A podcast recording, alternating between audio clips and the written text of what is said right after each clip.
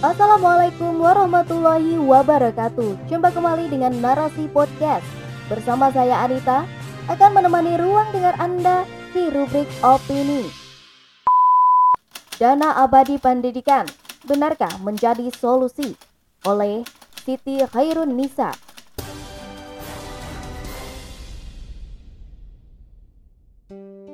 Kementerian Pendidikan, Kebudayaan, Riset, dan Teknologi bekerja sama dengan Lembaga Pengelola Dana Pendidikan atau LPDP meluncurkan program Merdeka Belajar episode ke-21, yaitu Dana Abadi Perguruan Tinggi.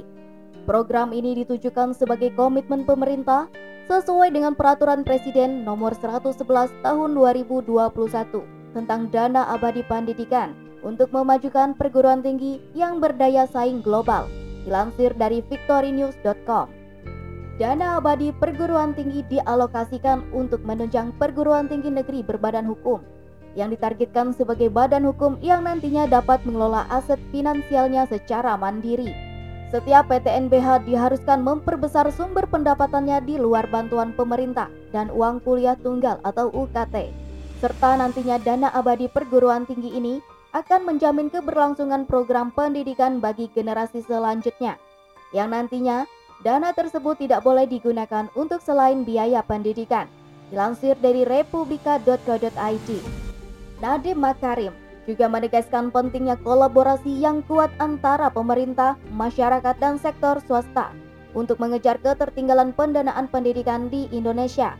Sehingga inovasi yang diperlukan hanya dapat diciptakan dengan cara kolaborasi Dana abadi perguruan tinggi diserahkan untuk dikelola oleh PTNBH sebagai bentuk pemberian otonomi agar PTN memiliki kemandirian dalam memperoleh sumber pendanaan. Pemberian otonomi atau wewenang pada PTHBH memungkinkan untuk berperan menerjemahkan program pemerintah seperti kampus mengajar, sehingga nanti lulusan PTN mampu bersaing di dunia kerja dengan skill yang diharapkan dunia kerja. Pemberian otonomi kepada PT NBH untuk mencari sumber dana dengan mengelola finansial secara mandiri melalui program dana abadi seolah menjadi solusi karena dapat membantu pendanaan pada perguruan tinggi serta mahasiswa nantinya tidak terbebani dengan UKT. Tetapi jika dicermati lagi, konsep dana abadi PTN ini menunjukkan kegagalan dalam penerapan sistem yang digunakan sekarang. Karena dalam program ini Dana yang didapatkan dengan mengandalkan tambahan dari kerjasama dengan pihak swasta yang hanya akan memperhatikan untung dan rugi yang didapatkan dalam pemberian layanan, bukan fokus pada pemberian layanan terbaik. PT NBH diharuskan memperbesar sumber pendapatannya di luar bantuan pemerintah. Artinya, PTN harus mampu mencari dana tambahan karena dari pemerintah sendiri memberikan subsidi yang sedikit. Sehingga mau tidak mau, PTN harus mampu bekerja sama dengan pihak lain di dunia usaha dalam inovasi untuk mendapatkan sumber dana tambahan. Alhasil, PTN sebagai pihak yang seharusnya memberikan layanan pendidikan yang layak malah lebih fokus untuk memikirkan bagaimana untuk mendapatkan dana tambahan agar PTN dapat tetap beroperasi. Sehingga seakan menyampingkan mencetak lulusan yang dapat bermanfaat nantinya bagi masyarakat dengan keilmuan yang didapatkannya. Hal ini menunjukkan buruknya sistem pendidikan saat ini yang mendorong para tenaga pengajar dan belajarnya untuk membuat riset tentang suatu permasalahan, tetapi implementasi pada masyarakat seakan tidak ada.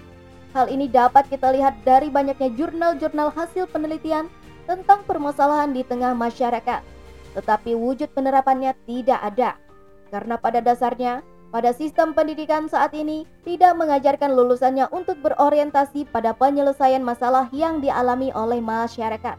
Sehingga perlu pengaturan pendidikan yang mengajarkan agar lulusannya mampu menyelesaikan problematik di tengah masyarakat.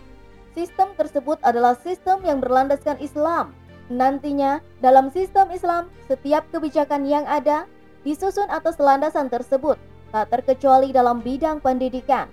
Pendidikan dalam Islam berfokus pada pembentukan dan persiapan lulusan yang nantinya mampu melayani kepentingan masyarakat serta menjadi problem solver dalam berbagai bidang keahlian masing-masing lulusan.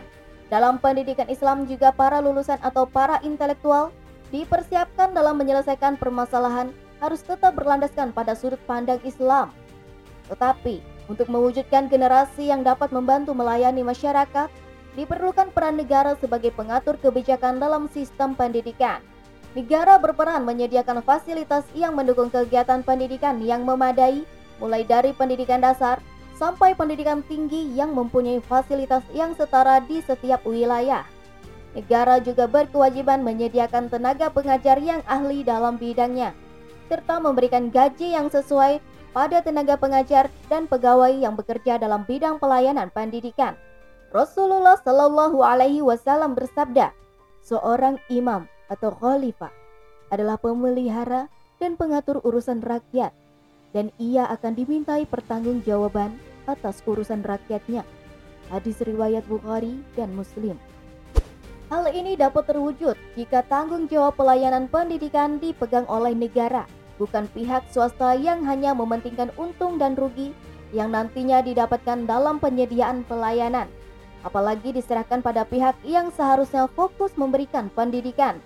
Pendidikan dalam Islam seluruhnya dibiayai oleh negara, yaitu diambil dari Baitul Mal, yakni dari pos pai dan kharaj serta pos milkiah amah, sehingga nantinya negara tidak akan mengambil pembiayaan pendidikan dari rakyat. Hal ini hanya akan terwujud jika negara menerapkan sistem Islam secara keseluruhan di segala aspek kehidupan.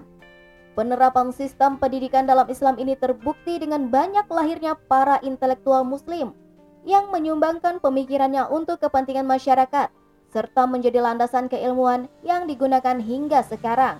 Wallahu alam bisawab.